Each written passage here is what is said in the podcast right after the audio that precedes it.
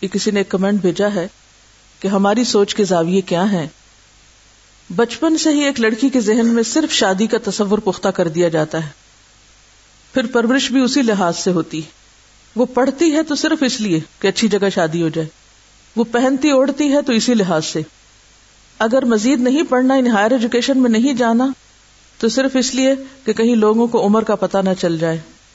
کئی لڑکیوں کو یہ بات میں نے خود کہتے سنی کہ صرف بی اے ہی کافی ہے ایم اے کر لیا تو رشتہ مشکل ہو جائے گا۔ چونکہ زندگی کا مقصد یعنی عورت کی زندگی کا مقصد ہمارے معاشرے میں صرف شادی قرار دے دیا جاتا ہے، تو اسی اعتبار سے اس کو تیار کیا جاتا ہے۔ لہذا، ہر موقع پر عورت بھی صرف زیب و زینت ہی کے پیچھے بھاگ رہی ہوتی۔ ہے لڑکی کے اندر علم، شعوری بیداری، اخلاقی اور علمی حالت کی پختگی اور کردار کی نشو نما کی ذمہ داریوں سے وہ غافل ہو جاتی ہے۔ اور پھر جب وہ خود غافل ہوتی ہے تو اس کی گود سے جو بچے پیدا ہوتے ہیں، وہ بھی اس مقصد سے آری ہوتے ہیں۔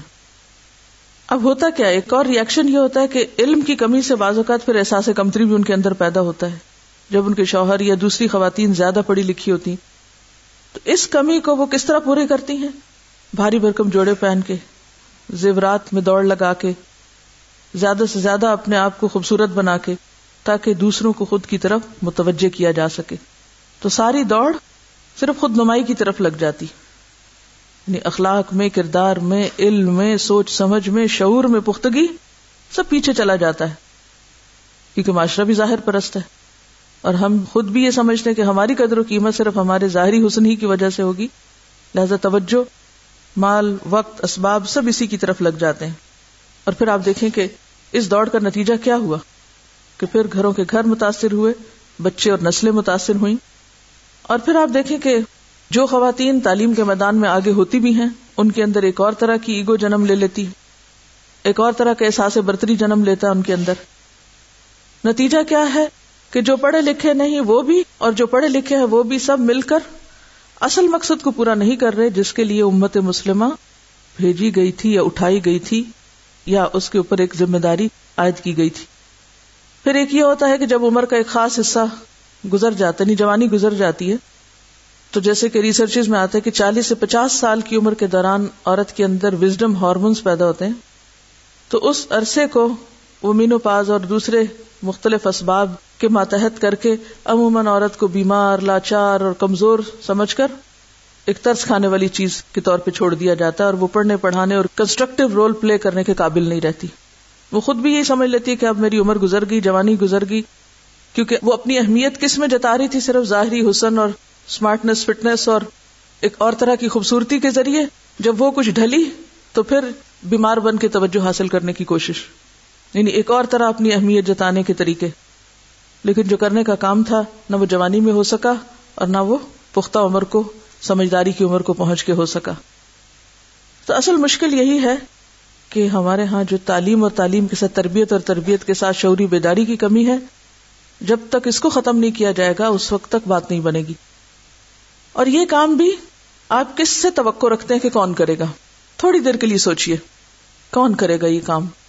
نمبر ایک، ہم سوچتے ہیں کہ یہ مسجدوں میں ہو۔ ہمارے کتنے فیصد عوام مسجد میں جاتی؟ دینی اداروں میں ہو۔ کتنے فیصد لوگ دین پڑھتے ہیں؟ ریڈیو ٹیلی ویژن کے ذریعے ہو۔ میڈیا کیا کردار ادا کر رہا ہے؟ کس سے آپ امید رکھتے ہیں کہ وہ امت کو اس کی بھولی بسری ذمہ داریاں یاد کرائے، یا پھر یہ ہے کہ وہ اپنے فرائض ادا کرے، یا آئندہ نسلوں کی تعلیم و تربیت اور شعور کی بیداری کا کام کس جگہ سے آپ کو امید ہے کہ وہ ہو سکتا ہے؟ گھر سے نا؟ گھر۔ گھر ہی ایک ایسا انسٹیٹیوشن ہے جس سے آپ یہ توقع رکھ سکتے ہیں۔ اور گھر کا انچارج اور گھر کی مالک کون ہے؟ خاتون، ماں۔ آج کی لڑکی۔ تو جب تک خواتین اور لڑکیوں کے اندر تعلیم نہیں ہوگی، ان کا شعور بیدار نہیں ہوگا۔ گھروں کی اصلاح نہیں ہوگی، گھروں کی اصلاح نہیں ہوگی، تو آئندہ نسلوں کی اصلاح نہیں ہوگی۔ بھول جائیے کہ پھر یہ کام ہو سکتا ہے۔ اور پھر آپ دیکھیے کہ قرآن پاک میں اللہ سبحان و تعالیٰ نے بنی اسرائیل کے بگاڑ کے دور میں انہیں خاص ہدایت کی تھی۔ اگر کسی کو یاد ہو، جب فرعون کا ظلم و ستم بہت بڑھ گیا تھا جب باہر کے حالات بڑے ہی خراب ہو گئے تھے۔ ہر طرف پرسیکیوشن تھی۔ کیا تجویز اور کیا حل پیش کیا گیا تھا؟ کیا کرو؟ گھروں کو مسجد بنا لو۔ گھروں کو قبلہ بنا لو۔ گھر کے انسٹیٹیوشن سے آغاز کرو، ابتدا کرو۔ گھروں میں تعلیم کا سلسلہ جاری کرو۔ اس کی کوئی اور سنت بھی ہے؟ گھروں میں ذکر، تذکیر، تعلیم کے مواقع کہاں، کس گھر سے؟ رسول اللہ صلی اللہ علیہ وسلم کے گھر سے۔ سورت الحضاب میں آیت آتی نا وزقر نما یتلا فی بیوت کن من آیات اللہ والحکمہ ان اللہ کان لطیفا خبیرا اور تمہارے گھروں میں اللہ کی آیات اور حکمت کی جو تعلیم ہوتی ہے، اس کا تذکرہ کرو۔ بے شک اللہ باریک بین ہے، خبر رکھنے والا ہے۔ اس آیت میں کس کو ذمہ دار قرار دیا جا رہا ہے؟ علم نبوت کو آگے پھیلانے کا ایک انسٹیٹیوشن کے طور پر، ایک مرکز کے طور پر ازواج متحرات کو کہ وہ گھر سے آغاز کریں۔ گھر سے آغاز کریں۔ گھر کے اندر شمع جلائی جائے۔ تو ازواج متحرات کے گھروں کو تعلیمی ادارہ بنایا جا رہا ہے دوسرے معنوں میں، ایجوکیشنل انسٹیٹیوٹ کے طور پر پیش کیا جا رہا ہے۔ یا دعوتی مرکز کے طور پر۔ کیا یہ بات صرف ازواج متحرات ہی کے لیے ہے؟ اگر ان دونوں آیتوں کو کمبائن کریں، جو بنی اسرائیل کے لیے احکامات آئے ان کے زوال اور غلامی اور پرسیکیوشن کے دور میں، تو وہ کیا تھے؟ کیا کرو؟ گھروں کو مرکز بناؤ۔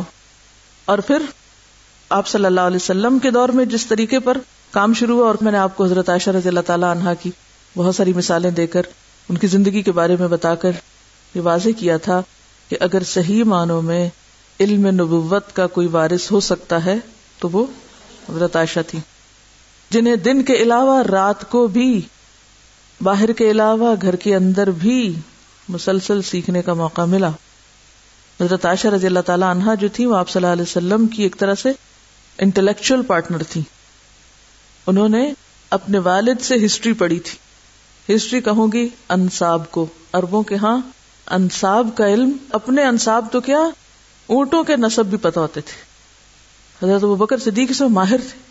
حضرت عائشہ نے انصاب کا علم اپنے والد سے حاصل کیا۔ حضرت ابو بکر صدیق رضی اللہ تعالیٰ عنہ علم و حکمت کے بہت سے شعر یاد کیے ہوئے تھے۔ وہ علم اپنے والد سے لیا۔ اور جب وہ آپ کے گھر میں آئی آپ صلی اللہ علیہ وسلم کے گھر میں تو وہ ایک پڑھی لکھی لڑکی کی حیثیت سے آئی تھی۔ جس کی پوری تربیت صحیح رخ پر ہوئی تھی۔ اور پھر آئندہ کے سال انہوں نے آپ صلی اللہ علیہ وسلم سے مسلسل علم حاصل کیا اور ایک نیچرل انوائرمنٹ میں، جس کا صرف کوئی وقت مقرر نہیں ہوتا تھا۔ ایک مستقل صحبت۔ اور صحبت یہ نہیں کہ صرف اکٹھے پاس بیٹھنا، اٹھنا اور صرف ہنسی مذاق کی باتیں کرنا اور ایک سیر و تفریح کا موڈ رکھنا۔ اس میں اگر آپ ان سارے واقعات کو پڑھیں جس میں حضرت عائشہ متعدد مواقع پر آپ صلی اللہ علیہ وسلم سے سوال کرتی ہوئی ڈسکشن کرتی ہوئی نظر آتی ہیں۔ مثلاً آپ صلی اللہ علیہ وسلم علا کے بعد جب انتیسویں رات کو گھر آ گئے، تو انہوں نے پوچھا کہ مہینہ تو تیس دن کا بھی ہوتا ہے۔ تو آپ نے فرمایا، مجھے جبریل امین نے خبر دی تھی کہ انتیس کے بعد چاند نظر آ گیا ہے۔ یعنی بہت سے سوال ایسے ہیں۔ اور یہی وجہ ہے کہ پھر حضرت عائشہ بعد میں بہت سے صحابہ کرام کے جو روایات تھی ان کی تصحیح کرتی ہوئی بھی نظر آتی یہ پورا ایک وسیع باب ہے۔ جس کو اچھی طرح ہمیں سمجھنا چاہیے اگر ہم اپنا رول ادا کرنا چاہتے ہیں، کیونکہ بار بار ایک سوال کیا جاتا ہے۔ یہ جو عورتیں پڑھنے پڑھانے لگی، اسے تو فتنا پھیل رہا ہے، اور یہ جو عورتیں یہ کر رہی ہیں، یہ اس قابل ہیں یا نہیں؟ اور یہ کیا کریں گی؟ اور یہ کیوں کر رہی ہیں؟ اور یہ گھر چھوڑ کے کیوں آئی ہیں؟ اور یہ بچے چھوڑ کر کیوں آئی ہیں؟ یہ سب کچھ کس کی طرف پلٹے گا؟ گھروں کی طرف ہی پلٹے گا نا؟ بچوں ہی کی طرف پلٹے گا، آئندہ نسلوں ہی کی طرف پلٹے گا۔ اور اس کے بغیر مسجدیں، حکومتیں، میڈیا معاشرہ، تعلیم گاہیں کدھر جا رہی ہیں؟ ایک ہی راستہ نظر آتا ہے۔ گھروں میں روشنی اور گھروں میں چراغ جلائے جائیں۔ اب بات یہ ہے کہ یہ کام صرف مردوں کے کرنے کا ہے یا اس میں عورتوں کی کوئی ذمہ داری ہے یا کوئی ذمہ داری نہیں ہے؟ اس میں آپ دیکھیے، ان آیتوں کی وضاحت میں اپنا رول متعین کرنے کے لیے سورت التوبہ آیت سیونٹی ون۔ والمؤمنون والمؤمنات بعضهم اولیاء بعض یأمرون بالمعروف وینہون عن المنکر ویقیمون الصلاة ویؤتون الزکاة ویطیعون اللہ ورسولہ اولئک سیرحمہم اللہ ان اللہ عزیز حکیم کیا لکھا ہوا مومن مرد اور مومن عورتیں واقعی؟ کہ غلطی تو نہیں ہو گئی؟ کسی نے کیا پتا جان بوجھ کے ایڈیشن کر دی ہو؟ یہ بھی کوئی سازش ہی لگتی ہے؟ ایسا ہی؟ ایسا نہیں ہے یہ قرآن کا لفظ ہے، اللہ کا کلام ہے، مومن مرد اور مومن عورتیں عورتیں۔ یہ سب ایک دوسرے کے مددگار ہیں۔ بھلائی کا حکم دیتے ہیں اور برائی سے روکتے ہیں۔ عورتوں پر بھی فریضہ ہے۔ نماز قائم کرتے ہیں زکات دیتے ہیں اور اللہ اور اس کے رسول کی اطاعت کرتے ہیں۔ یہ وہ لوگ ہیں جن پر اللہ کی رحمت نازل ہو کر رہے گی۔ ففی رحمت اللہ، کون ہوگا؟ جس کے اندر یہ خوبی ہوگی۔ یقیناً اللہ سب پہ غالب اور حکیم و دانا ہے۔ اسی طرح یہ آیت جو ہے کن تم خیر امتن والی، اس کے بارے میں امام ابن قیم فرماتے ہیں شارے کے عرف میں یہ بات ثابت ہے کہ جب شرعی احکام کا بیان مونس کے ذکر کے بغیر مذکر کے سیگے کے ساتھ کیا جائے، تو اس سیگے میں مرد اور عورتیں دونوں اصناف داخل ہوتی ہیں۔ کیونکہ اجتماع کی صورت میں مذکر غالب ہوتا ہے، اس لیے صرف مذکر کا ذکر کیا جاتا ہے۔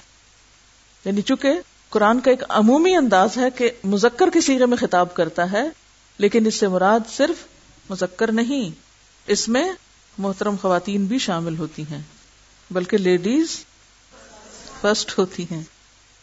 جیسے قرآن پاک میں آتا ہے، یا الذین آمنوا کتب علیکم الصیام۔ صرف مردوں کے لیے روزے؟ کوئی شامل ہے یا الذین آمنوا میں؟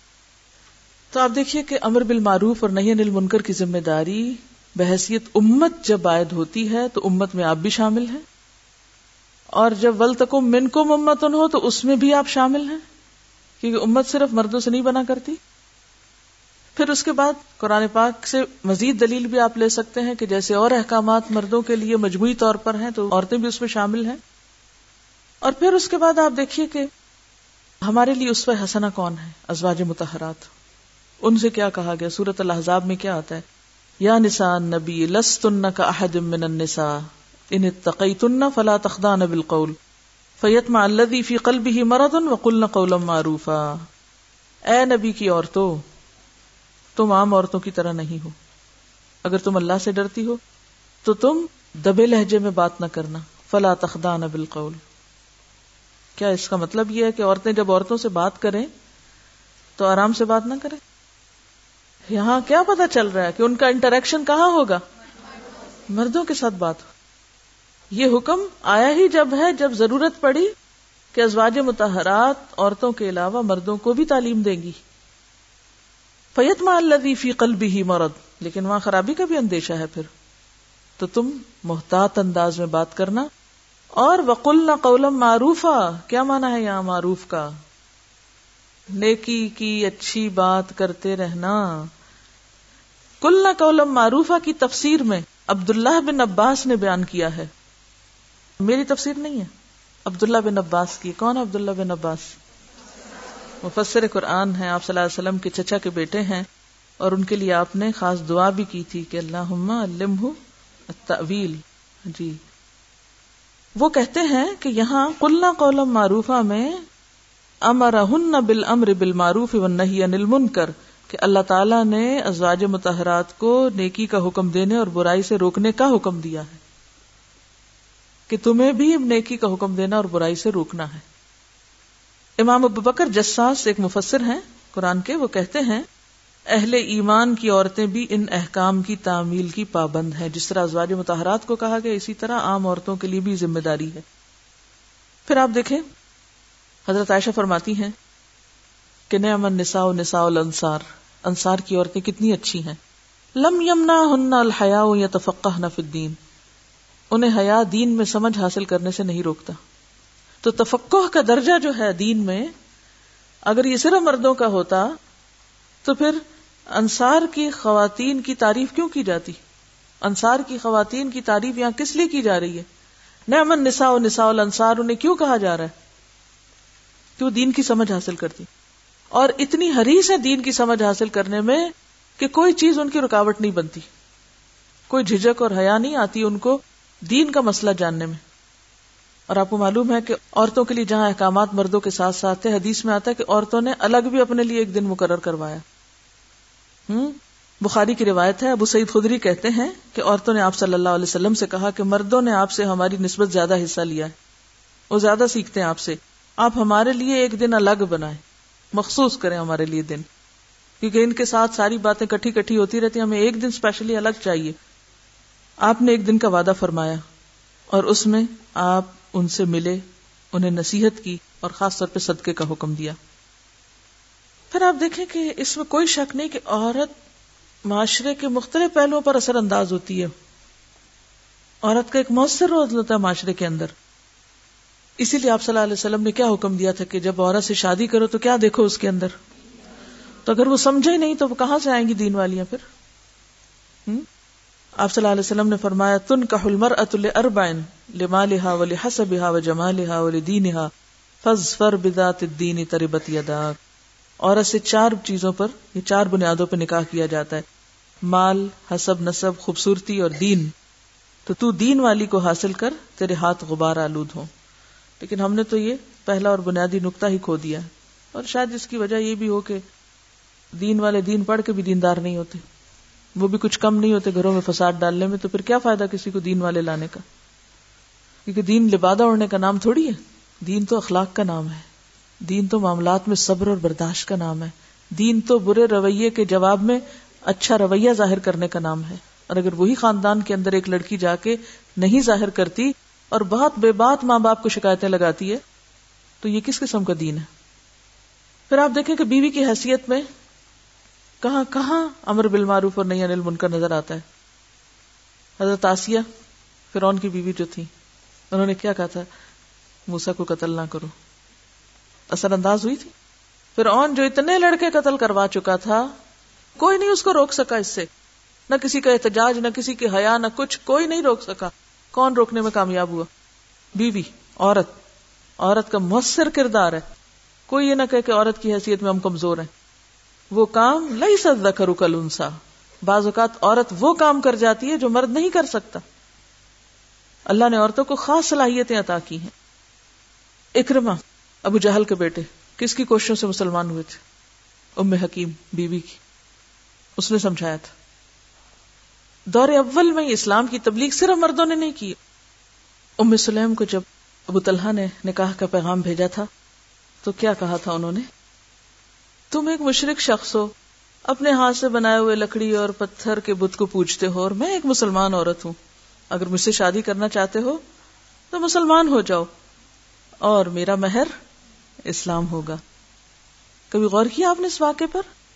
ایک عورت کے لیے مال اور نکاح کا پیغام اور یہ ساری چیزیں کتنی اہم ہوتی ہیں۔ لیکن وہ ہر چیز پر کس چیز کو ترجیح دیتی ہیں؟ اسلام۔ یعنی کتنی عظیم قربانی ہے ایک عورت کی جو کہتی ہے، میرا مہر اسلام ہوگا تو مسلمان ہو جاؤ۔ دیکھو، میں ایک مسلمان عورت ہوں۔ وہی نہیں کہتی اچھا پتہ نہیں پھر رشتہ آئے گا کہ نہیں۔ چلو ٹھیک ہے، ابھی اسی سے شادی کر لو۔ پھر آہستہ آہستہ مسلط کے ساتھ اس کو مسلمان کر لوں گی۔ کہتی کہ دیکھو میں تم سے لوں گی کچھ نہیں، اپنا حق بہر چھوڑ رہی دے کے ہی کچھ ملتا ہے نا۔ تم مسلمان ہو جی اسلام کے لیے مال خرچ ہو رہا ہے نا۔ دے کے سب دے کے کہتی ہیں، مسلمان ہو جو کیا یہ ایک عورت کی اسلام کی تبلیغ نے پھر اس کے بعد آپ دیکھیں کہ جب بغداد تباہ ہوا تھا، تو اس کے کچھ ہی عرصے کے بعد پھر وہاں سے اسلام پھوٹ پڑا۔ جو فاتح قوم تھی، وہ خود مسلمان ہو گئی۔ پتا آپ کو کیسے؟ ہوا یہ تھا کہ جب مسلمان مردوں کو تو انہوں نے ایسا مارا، اتنا خون بہایا دجلا سیاہ، لال کر دیا، گلیاں بازار خون سے بہ گئی لیکن عورتیں بچ گئی تھی اور بچے۔ کچھ وہ بھی مارے گئے تھے مگر بہت بچ گئی عورتوں کو انہوں نے پکڑ پکڑ کے غلام بنا لیا، بچوں کو غلام بنا لیا۔ اب اس آنے والے لشکر نے کیا کیا؟ ان عورتوں کو پکڑ کے اپنے گھر میں رکھا۔ مر چلے گئے، ختم ہے بھاگ گئے ادھر ادھر، عورتوں کی آئی شامت۔ اب ان عورتوں کے ہاتھوں وہ فاتح قوم مسلمان ہوئی۔ دوبارہ اسلام کا ریوائول کس کے ہاتھوں ہوا؟ عورتوں کے ہاتھوں ہوا، بچوں کے ہاتھوں ہوا۔ اللہ بے نیاز ہے، جس سے چاہے کام لے لے۔ لیکن کتنا صبر کیا ہوگا ان عورتوں نے۔ ایک مسلمان عورت کا ایک کافر کے ہاتھ غلام ہو جانا، ایک عزت والی زندگی سے اٹھ کر ایک مظلومیت میں آ جانا، وہ چاہتی تو پھر صرف روتی دھوتی رہتی اور مظلومیت کے قصے سناتی رہتی۔ اس پر ایک کتاب ہے دعوت اسلام۔ اس میں ایک مشہور مستشرق ہیں ٹی ڈبلو آرنلڈ آرنلڈ کا نام آپ نے سنا ہوگا۔ وہ کہتے ہیں کہ تاتاریوں اور ترکوں کی بیویوں کی کوششوں سے تاتاری اور ترک مسلمان ہوئے تھے۔ وہ لکھتے ہیں کہ یہ دلچسپ بات قابل ذکر ہے کہ اسلام کی تبلیغ میں صرف مسلمان مردوں نے ہی کوشش نہیں کی، بلکہ عورتوں نے بھی اس کار خیر میں حصہ لیا ہے۔ کئی تاتاری شہزادے ایسے گزرے ہیں جنہوں نے اپنی مسلمان بیویوں کی ترغیب سے اسلام قبول کیا۔ یہی صورت بہت سے بت پرست ترکوں کے ساتھ بھی پیش آئی، جو اسلامی ملکوں پہ یورشیں کرتے تھے۔ یعنی حملہ آوروں کو، جو کتنے جابر اور کتنے ظالم ہو سکتے ہیں۔ ان کو مسلمان کیا، عورتوں نے۔ صبر اور تحمل اور ضبط کے ساتھ۔ آج ہماری ایک لڑکی ذرا دین پڑ جاتی ہے، ایسی متکبر اور سرکش ہوتی لو فلاں۔ فلاں کو تو دین کا پتہ نہیں ہو تو ایسا آوارا لڑکا وہ تو فلانا ہے ڈمکانا ہے۔ میں تو اس کے ساتھ نہیں رہ سکتی اور میں تو کچھ نہیں کر سکتی۔ کوئی صبر نہیں، ضبط نہیں، تحمل نہیں، حکمت نہیں کہ اخلاق سے دل جیت کے اس کو سیدھے رستے پہ لایا جائے۔ کیونکہ قربانی مانگتا نا یہ سب کچھ۔ ہم کیا کہتے ہیں؟ بنی بنائی سے جو۔ ہم کیوں قربانی کریں؟ ہمیں تو متقی پرہیزگار شخص بنا بنایا کو ملنا چاہیے۔ کہاں سے آئیں گے ایسے لوگ یہاں؟ جس معاشرے میں ماؤں نے یہ کردار ادا ہی نہیں کیا کہ بیٹوں کی تربیت کا کوئی کام کریں۔ تو اس معاشرے میں لڑکیوں کو کیسے ایسے شوہر مل سکتے ہیں؟ امپاسبل اور اگر آپ دین پڑھ کے یہ سمجھیں کہ آپ یا تو شادی نہیں کریں گے اور ایسی ایسی شرطیں لگائیں گے تو پھر گیا اسلام کا کام. اگر زیادہ دینی تعلیم حاصل کر لیں اور مرد جن کی اکثریت دین سے دور ہے تو بات بات پہ کلیش ہوتا ہے. وہاں ایک طرف بیوی کے لیے شوہر کی فرما برداری کا حکم، دوسری طرف علم کے مطابق عمل کرنے کی ایسی صورت میں کیا عورتیں شوہر کے حکم پہ سر تسلیم خم کرنا چاہیے یا دین کا علم ہی کم حاصل کرنا چاہیے؟ میرا خیال ہے دین کا علم ہی کم حاصل کرنا چاہیے جہالت میں رہنا چاہیے، نہ پتا ہو، اور پھر شوہر کی ہر بات میں موافقت کر کے خوشحال زندگی بسر کریں اور اس کے سلے میں جنت پائیں صبر کا امتحان ہے۔ اگر شوہر نہیں بھی نماز پڑھتا یہ شوہر دین کی طرف نہیں بھی، تو پھر قربانی کرنی پڑے گی۔ قربانی کرنی پڑے گی۔ آئیڈیلز کی تلاش میں نہ رہے۔ اور پھر یہ نہیں کہ ماں باپ کے سامنے آ کے ان کے سارے ایبوں سے پردہ اٹھانا۔ ایسا ہے میرا میاں، ایسا ہے میرا شور، ویسا ہے، تیسا ہے، سب دنیا میں ڈنڈورا پیٹنا۔ اس سے تھوڑی اسلام پھیلے گا، اس سے تو اور اسلام کی بدنامی ہوگی۔ یہاں صبر و تحمل سے کام لینا ہوگا۔ سب کچھ جانتے ہوئے بھی ایسے میں ان تاتاری عورتوں کی مثال لیں کہ جن کے شوہر صرف یہ نہیں تھا کہ مسلمان نہیں تھے، وہ ظالم بھی تھے اور فاتح بھی تھے۔ اور یہ غلام عورتیں تھیں۔ ایسی کنڈیشن کسی مسلمان عورت کی کسی گھرانے میں نہیں ہوتی۔ شوق سے لوگ دلہن بنا کے لے کے جاتے ہیں۔ تو کہیں نہ کہیں تو کچھ قربان کرنا پڑے گا نا۔ تو اگر آپ قربانی نہیں دے سکتے، تو اسلام کی ترقی نہیں ہو سکتی۔ پھر آپ دیکھیں، ام سلیم کے بارے میں ثابت کہتے ہیں، میں نے ابھی تک کسی عورت کے متعلق نہیں سنا جس کا حق کے مہر ام سلیم کے حق کے مہر سے زیادہ باوقار ہو۔ ان کا حق کے مہر ابو طلحہ کا قبول اسلام تھا۔ ان دونوں کی شادی اسی پر ہوئی اور ان کے ہاں اولاد ہوئی۔ کتنی بڑی قربانی۔ قربانیوں کے بغیر بھی کبھی دین پھیلا ہے۔ ہم کیا چاہتے ہیں؟ سب کچھ تیار ہو، ہماری مرضی کے لوگ ہوں، ہر چیز کی ہمیں سہولت ہو ایش و عشرت ہو۔ پھر ہم جب ہمارا دل چاہے اٹھ کے تو ہم دو چار باز کر کے لوگوں کو آ جائیں۔ اس کو ہم دین کا خدمت کہتے ہیں۔ پھر آپ دیکھیں کہ ایک اور مثال ہے، ادیب حاتم کا نام سنا ہوگا آپ نے۔ ان کو دربار نبوت میں حاضری کا حکم ان کی پھپھی نے دیا تھا۔ آپ صلی اللہ علیہ وسلم کا ایک سوار دستہ سرزمین طے میں وارد ہوا۔ ادی بن حاتم حاتم تائی کا نام سنا ہوگا نا، انہی کے بیٹے تھے۔ ادی بن حاتم آپ سے نفرت کی بنا پر وہاں سے بھاگ گیا۔ اس علاقے کچھ لوگ قیدی بنا کر آپ کی خدمت میں لائے گئے۔ انہی میں ادی کی پھپھی تھی۔ اس نے آپ سے راہ احسان چھوڑنے کی التجا کی کہ قیدیوں کو چھوڑ دیا جائے۔ آپ نے اس کو چھوڑ دیا۔ وہ سرزمین شام میں اپنے بھتیجے کے پاس پہنچی نہیں اتنی دور سفر کر کے گئی اور اس کو دربار نبوت میں حاضر ہونے کا حکم دیا۔ بھتیجے نے صرف پپھی کی بات مانی کہ اچھا ٹھیک ہے پپھی آپ کہتی تو میں جاتا ہوں، ورنہ وہ آنے والے نہیں تھے۔ مدینہ طیبہ حاضر ہوئے، آپ سے گفتگو کی اور مسلمان ہو گئے۔ اسی طرح حوازن کے قیدی کس نے چھڑائے تھے؟ آپ کی رضائی بہن تھی نا، شیما۔ ہوں ایک نہیں تاریخ بھری پڑی ہے ایسی مثالوں سے جس میں عورتیں اپنا رول مختلف طریقے سے ادا کرتی نظر آتی ہیں۔ حضرت عائشہ کے بارے میں آتا ہے، کہتی ہیں، بڑا گناہ گار ہے وہ شاعر جو تمام قبیلے کی حجف کرے۔ یعنی صرف ایک دو شخص کی برائی کے سبب پورے قبیلے کو برا کہنا ایک عظیم اخلاقی برائی ہے۔ اب یہ حضرت عائشہ کا کال ہے۔ یعنی امر بالمعروف کتنا اچھا ایک طریقہ ہے، کتنا اچھا ایک انداز ہے۔ پھر اسی طرح ابو سلمہ تابی کہتے ہیں کہ ان کے اور کچھ لوگوں کے درمیان زمین کے بارے میں کچھ جھگڑا ہو گیا، ابو سلمہ اور کچھ اور لوگوں کے ساتھ۔ اس کا ذکر انہوں نے حضرت عائشہ سے کیا تو انہوں نے کہا، اے ابو سلمہ، تم اس زمین کو چھوڑ دو۔ کیونکہ رسول اللہ صلی اللہ علیہ وسلم نے فرمایا کہ بالش بھر زمین کے لیے بھی۔ اگر کوئی ظلم کرے گا تو ساتوں طبقے اس کے گلے میں ڈالے جائیں گے۔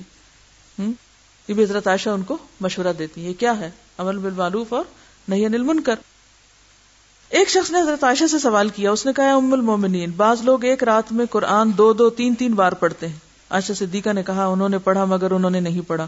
ولم یقرؤ رسول اللہ صلی اللہ علیہ وسلم تمام رات نماز میں کھڑے رہتے، لیکن سورہ بقرہ عال عمران اور سورہ نساء سے آگے نہیں بڑھتے تھے۔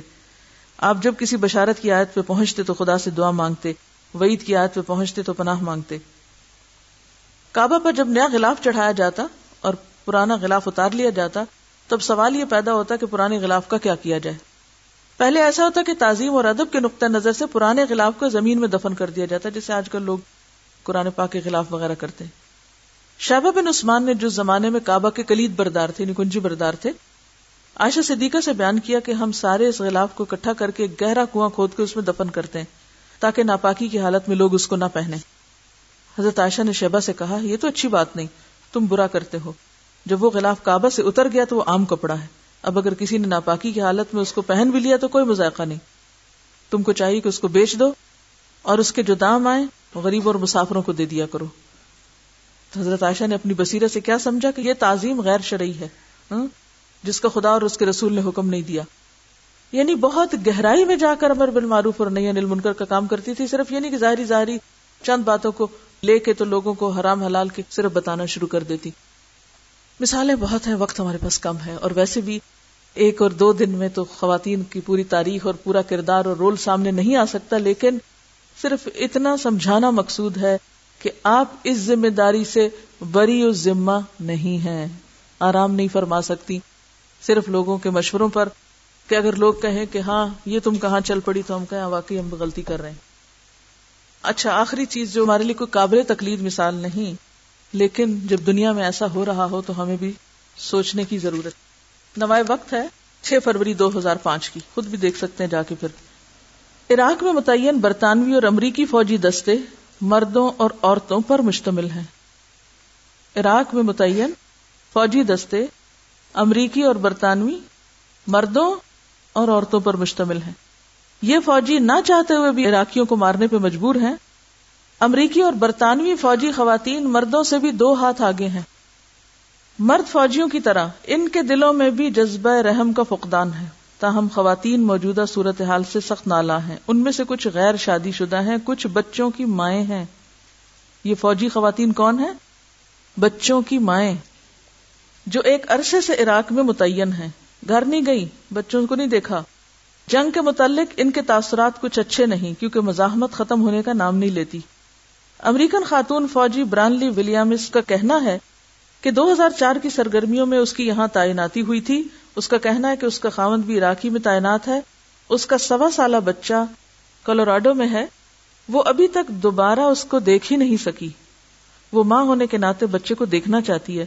مگر اپنے فرض کے سبب مجبور ہے۔ اپنے فرض کے سبب مجبور محض ہے، صرف مجبور نہیں، مجبور محض ہے۔ جبکہ فوجی قیادت اسے امریکہ جانے کی اجازت نہیں دیتی، اجازت نہیں واپس جانے کی۔ وہ عراق سے نہیں جا سکتی۔ ہم دونوں میاں بیوی جب عراق آئے تھے تو بچے کو خادم کے سپرد کر کے آئے تھے، میڈ کے پاس چھوڑ کے آئے تھے، جو اس کی دیکھ بھال کر رہی ہے۔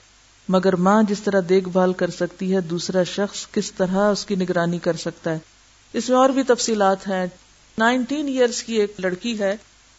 یہ خاتون فوجی ننا تالی کی عمر انیس سال کے لگ بھگ ہے۔ شی از اونلی نائنٹین آپ کہتے ہیں نا کہ ابھی تو ہم بہت چھوٹے ہیں۔ ہاں ابھی تو کھیلنے کودنے کے دن ہے وہ فوج میں بھرتی ہو کر دوسرے ملک میں جنگ لڑ رہی ہے، جنگ۔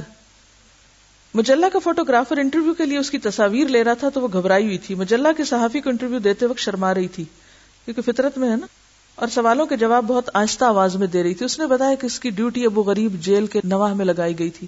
ابو غریب جیل کا بھی آپ نے سنا ہوگا کہ جہاں مسلمان عورتوں کے ساتھ کیا بیت رہی ہے۔ یہ جگہ خوفناک تھی کیونکہ یہاں امریکی طیارے اکثر بمباری کرتے رہتے تھے۔ اور سچویشن دیکھیں، خود کو وہاں رکھیں۔ کہتی ہیں کہ یہ جگہ بہت خوفناک تھی۔ یہ لڑکی انیس سالہ۔ کیونکہ امریکی طیارے اکثر بمباری کرتے رہتے تھے اور ہمیں ہر وقت یہ ڈر لگتا تھا کہیں ہم بھی بمباری کی زد میں نہ آ جائیں۔ بغداد میں سخت گرمی پڑتی ہے اور گرما میں پانی پی پی کر اس کا برا حال ہو جاتا ہے، کیونکہ ان کی نیچر اور طرح کی ہے۔ اور جگہوں سے آئے اس سوال کے جواب میں کہ ڈیوٹی سے فارغ ہو کر کیسے وقت گزارتی ہیں؟ اس نے کہا کہ فارغ ہونے کے بعد وہ فوجی کلب میں چلی جاتی ہیں اور ساتھی خواتین سے گپ شپ کرتی ہیں، جس سے انہیں سکون حاصل ہوتا ہے۔ کلب میں وہ کھانوں اور مشروبات سے لطف اندوز ہوتی ہیں اور پھر واپس آ کے سو جاتی ہیں۔ اگلے دن پھر ڈیوٹی سنبھال لیتی ہیں۔ یہی اس کا معمول ہے۔ اتوار کے دن وہ جم خانے اور پھر سیر کے لیے محفوظ علاقوں میں اپنی دوستوں کے ساتھ چلی جاتی۔ اس کا کہنا کہ فرصت کے وقت امریکہ میں اپنے والدین اور دوستوں کو خط لکھتی ہے یا فون کرتی ہے۔ مگر تنہائی اسے کاٹ کھانے کو دوڑتی ہے۔ وہ اپنے چھوٹے بھائی مارک کو بہت یاد کرتی ہے جو اس کے ساتھ کھیلا کرتا تھا اور کبھی غصے میں آ کر اس پر ہاتھ بھی چلایا کرتا تھا۔ وہ وقت اسے بہت یاد آتا ہے، وہ چاہتی کہ واپس امریکہ جائے، اپنے والدین اور بھائی بہنوں سے ملے، مگر وہ فرض کے ہاتھوں مجبور ہے۔ یہ کس نے ان پہ فرض عائد کیا ہے؟ یہ کو پوچھے؟ کیونکہ وہ یہاں نہ مرضی سے آئی ہے نہ مرضی سے واپس جا سکتی، تو ہم اس دنیا میں مرضی سے آئے؟ اور مرضی سے جانا ہے ہم کو؟ لیکن ہماری اطاعت کا حال کیا ہے؟ کتنے خطروں میں ہم کام کر سکتے ہیں؟ اس کا کہنا ہے کہ اس نے وہ غریب جیل میں بند قیدیوں کا مشاہدہ کیا۔ اسے معلوم نہیں کہ انہوں نے جرائم کا ارتکاب کیوں کیا۔ اس کی خواہش ہے کہ وہ جلد رہا ہوں اور اپنے معمول کی زندگی شروع کر سکیں۔ اس کا مشاہدہ ہے کہ عرب ایک جنگجو قوم ہے، مراد اس کی یہ ہے۔ اس کا کہنا ہے کہ اس وقت عراق میں خوراک کی کمی ہے۔ عوام بھوکے مر رہے ہیں۔ اور ان کو خوراک درکار ہے۔ اس نے کہا، وہ سمجھتی ہے کہ عراقیوں کو گولیاں مارنے کی بجائے ان کو خوراک مہیا کرنے کا کام زیادہ اہم ہے۔ پینے کا پانی بھی دستیاب نہیں، اسکول، کالج اور ادارے مسلسل بند چلے آ رہے ہیں۔ اس نے کہا کہ وہ چاہتی ہے کہ امریکی اور برطانوی فوجیں جلد از جلد واپس وطن پہنچے یہاں جمہوریت قائم ہو، امن و امان ہو۔ عوام کو پہلے ایک فوجی عامر نے جوڑ کے رکھ دیا، صدام حسین کے دور صدارت میں۔ کسی کی عزت جان مال محفوظ نہیں تھی۔ اور اب افراتفری اور دوسرے مصیبتوں نے عراقیوں کی کمر توڑ دی ہے۔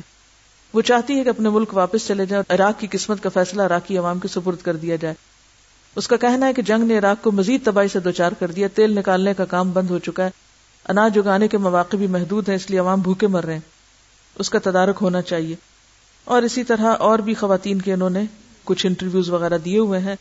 بہرحال، کہنے کا مطلب یہ تھا کہ جب دنیا میں ایسی نوبت آ جائے، ایسے حالات پیدا ہو جائیں کہ مسلمانوں کو ختم کرنے کے لیے مرد تو کیا عورتیں بھی؟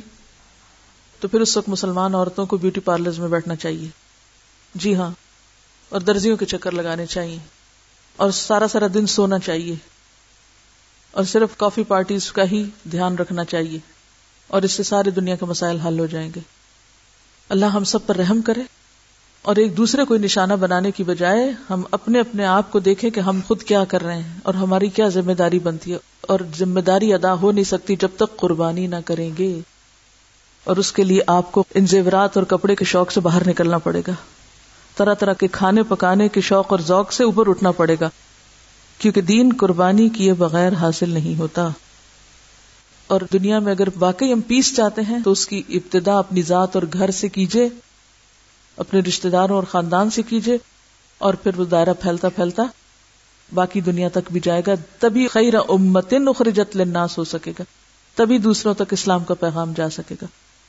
پھر سنیے ان الله اصطفى آدم ونوحا وآل ابراہیم وآل عمران على العالمين. ذرية بعضها من بعض، والله سميع عليم. إذ قالت امرأة عمران رب إني نذرت لك ما في بطني محررا محررا فتقبل مني إنك أنت السميع العليم. فلما وضعتها قالت رب إني وضعتها أنثى والله أعلم بما وضعت وليس الذكر كالأنثى وإني سميتها مريم وإني أعيذها بك وذريتها من الشيطان الرجيم فتقبلها ربها بقبول حسن وأنبتها نباتا حسنا وأنبتها نباتا حسنا وكفلها زكريا كلما دخل عليها زكريا المحراب وجد عندها رزقا قال يا مريم أنى لك هذا؟ قالت هو من عند الله.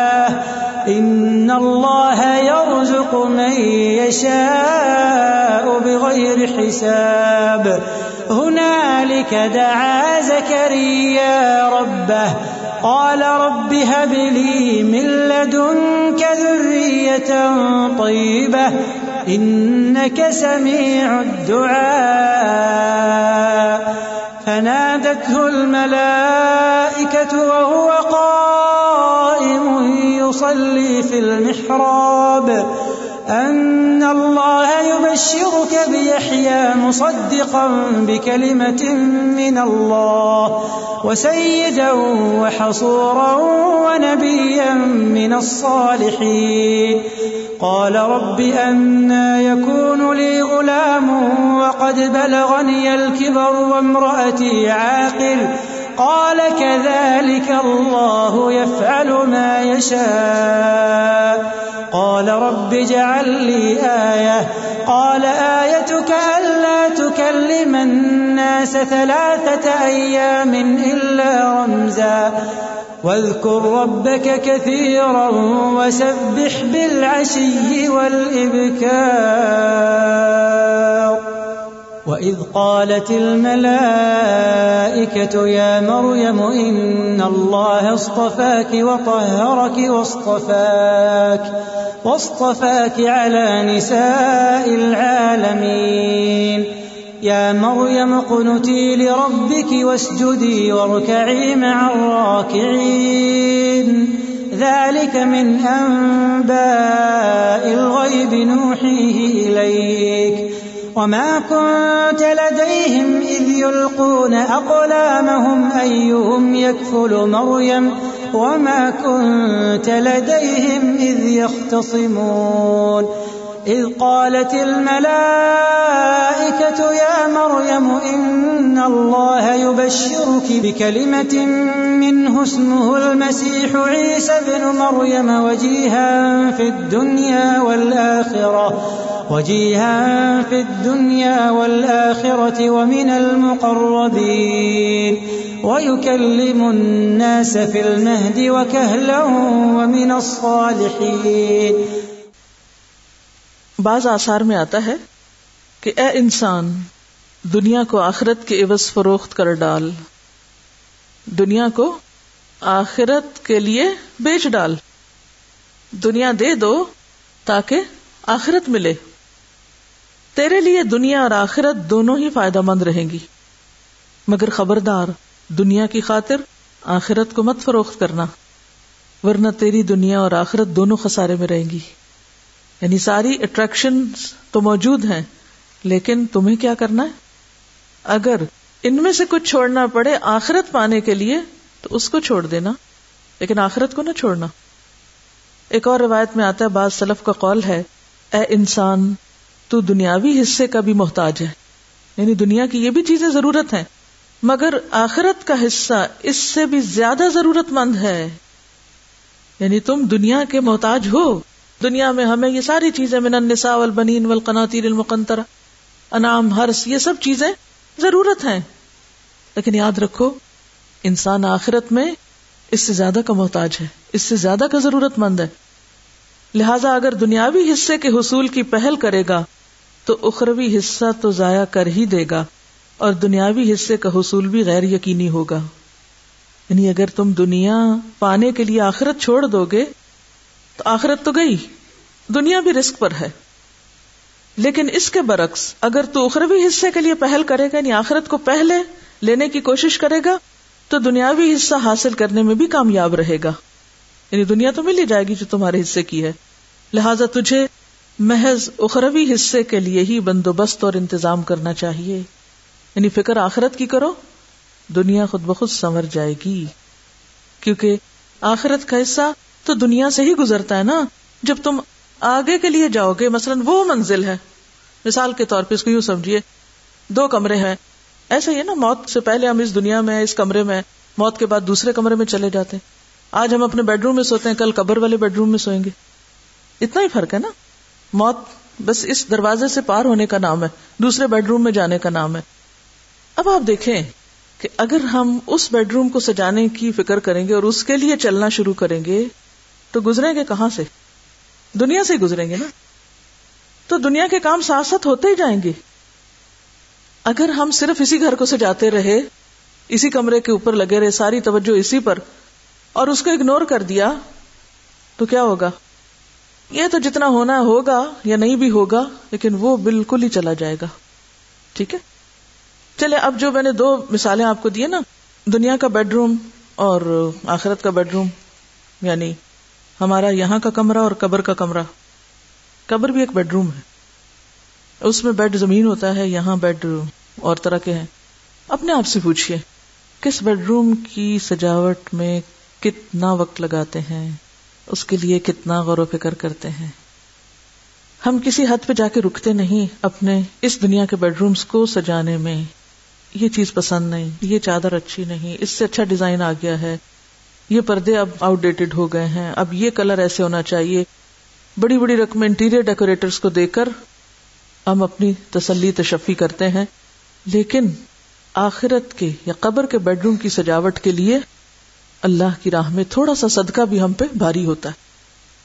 جتنا پیسہ لگا کر ہم صرف اپنے ایک کمرے کا کارپیٹ خریدتے ہیں، کیا اتنا پیسہ کبھی ہم نے فی سبیل اللہ اپنی آخرت کے لیے بھی کہیں جمع کرایا، دیا کہیں؟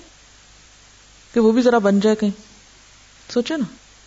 ایک عمدہ قالین کے لیے ہم جتنی رقم لگاتے ہیں، کیا دین کی کسی خدمت اور دین کے کام کے لیے بھی ہم اکولی کہیں خرچ کرتے؟ جب اکولی اس کے لیے خرچ ہی نہیں کرتے۔ سارا کچھ ادھر ہی خرچ کر کر کے رکھ رہے ہیں۔ سارے ڈیکوریشن پیس اسی کمرے میں ہی سجا دیے ہیں۔ وہاں کے لیے کچھ بھی نہیں خرچ کر رہے۔ تو کیا کیا ہم نے؟ کیا پایا؟ یہی ساتھ میں آتا ہے کل اکم بخیر منظال کیونکہ وہ تو ہمیشہ کا گھر ہے۔ یہ تو جلدی چلا جانا ہے۔ یہ تو ختم ہو جائے گا۔ یہ تو فنا ہو جائے گا۔ لیکن وہاں کی نعمتیں نہ فنا ہوگی نہ ختم ہوگی نہ پرانی ہوگی نہ پیلی پڑے گی، نہ میلی ہوگی نہ آؤٹ ڈیٹڈ ہوگی تو عقل مند وہ ہے جو اس کو بنا لے، یہ تو بن ہی جائے گا۔ چونکہ نظر آتا ہے نا، انسان کی کمزوری ہے۔ جو چیز نظر آتی ہے، اس کو وہ کسی نہ کسی طرح ہاتھ پاؤں مار کے کچھ کر ہی لیتا ہے۔ جو نظر نہیں آتی، اس کے لیے کام کرنا مشکل ہوتا ہے۔ ضرور اپنی دنیا بنائے لیکن آخرت کی قیمت پر نہیں، یا اس کو اگنور کر کے نہیں۔ وہ آخر داوانا الحمد للہ رب العالمین۔ سبحان اللہ بحمد کا نشد اللہ اللہ اللہ انت، نستغفرک ونتوب نتوب الیک۔ السلام علیکم و رحمۃ اللہ وبرکاتہ۔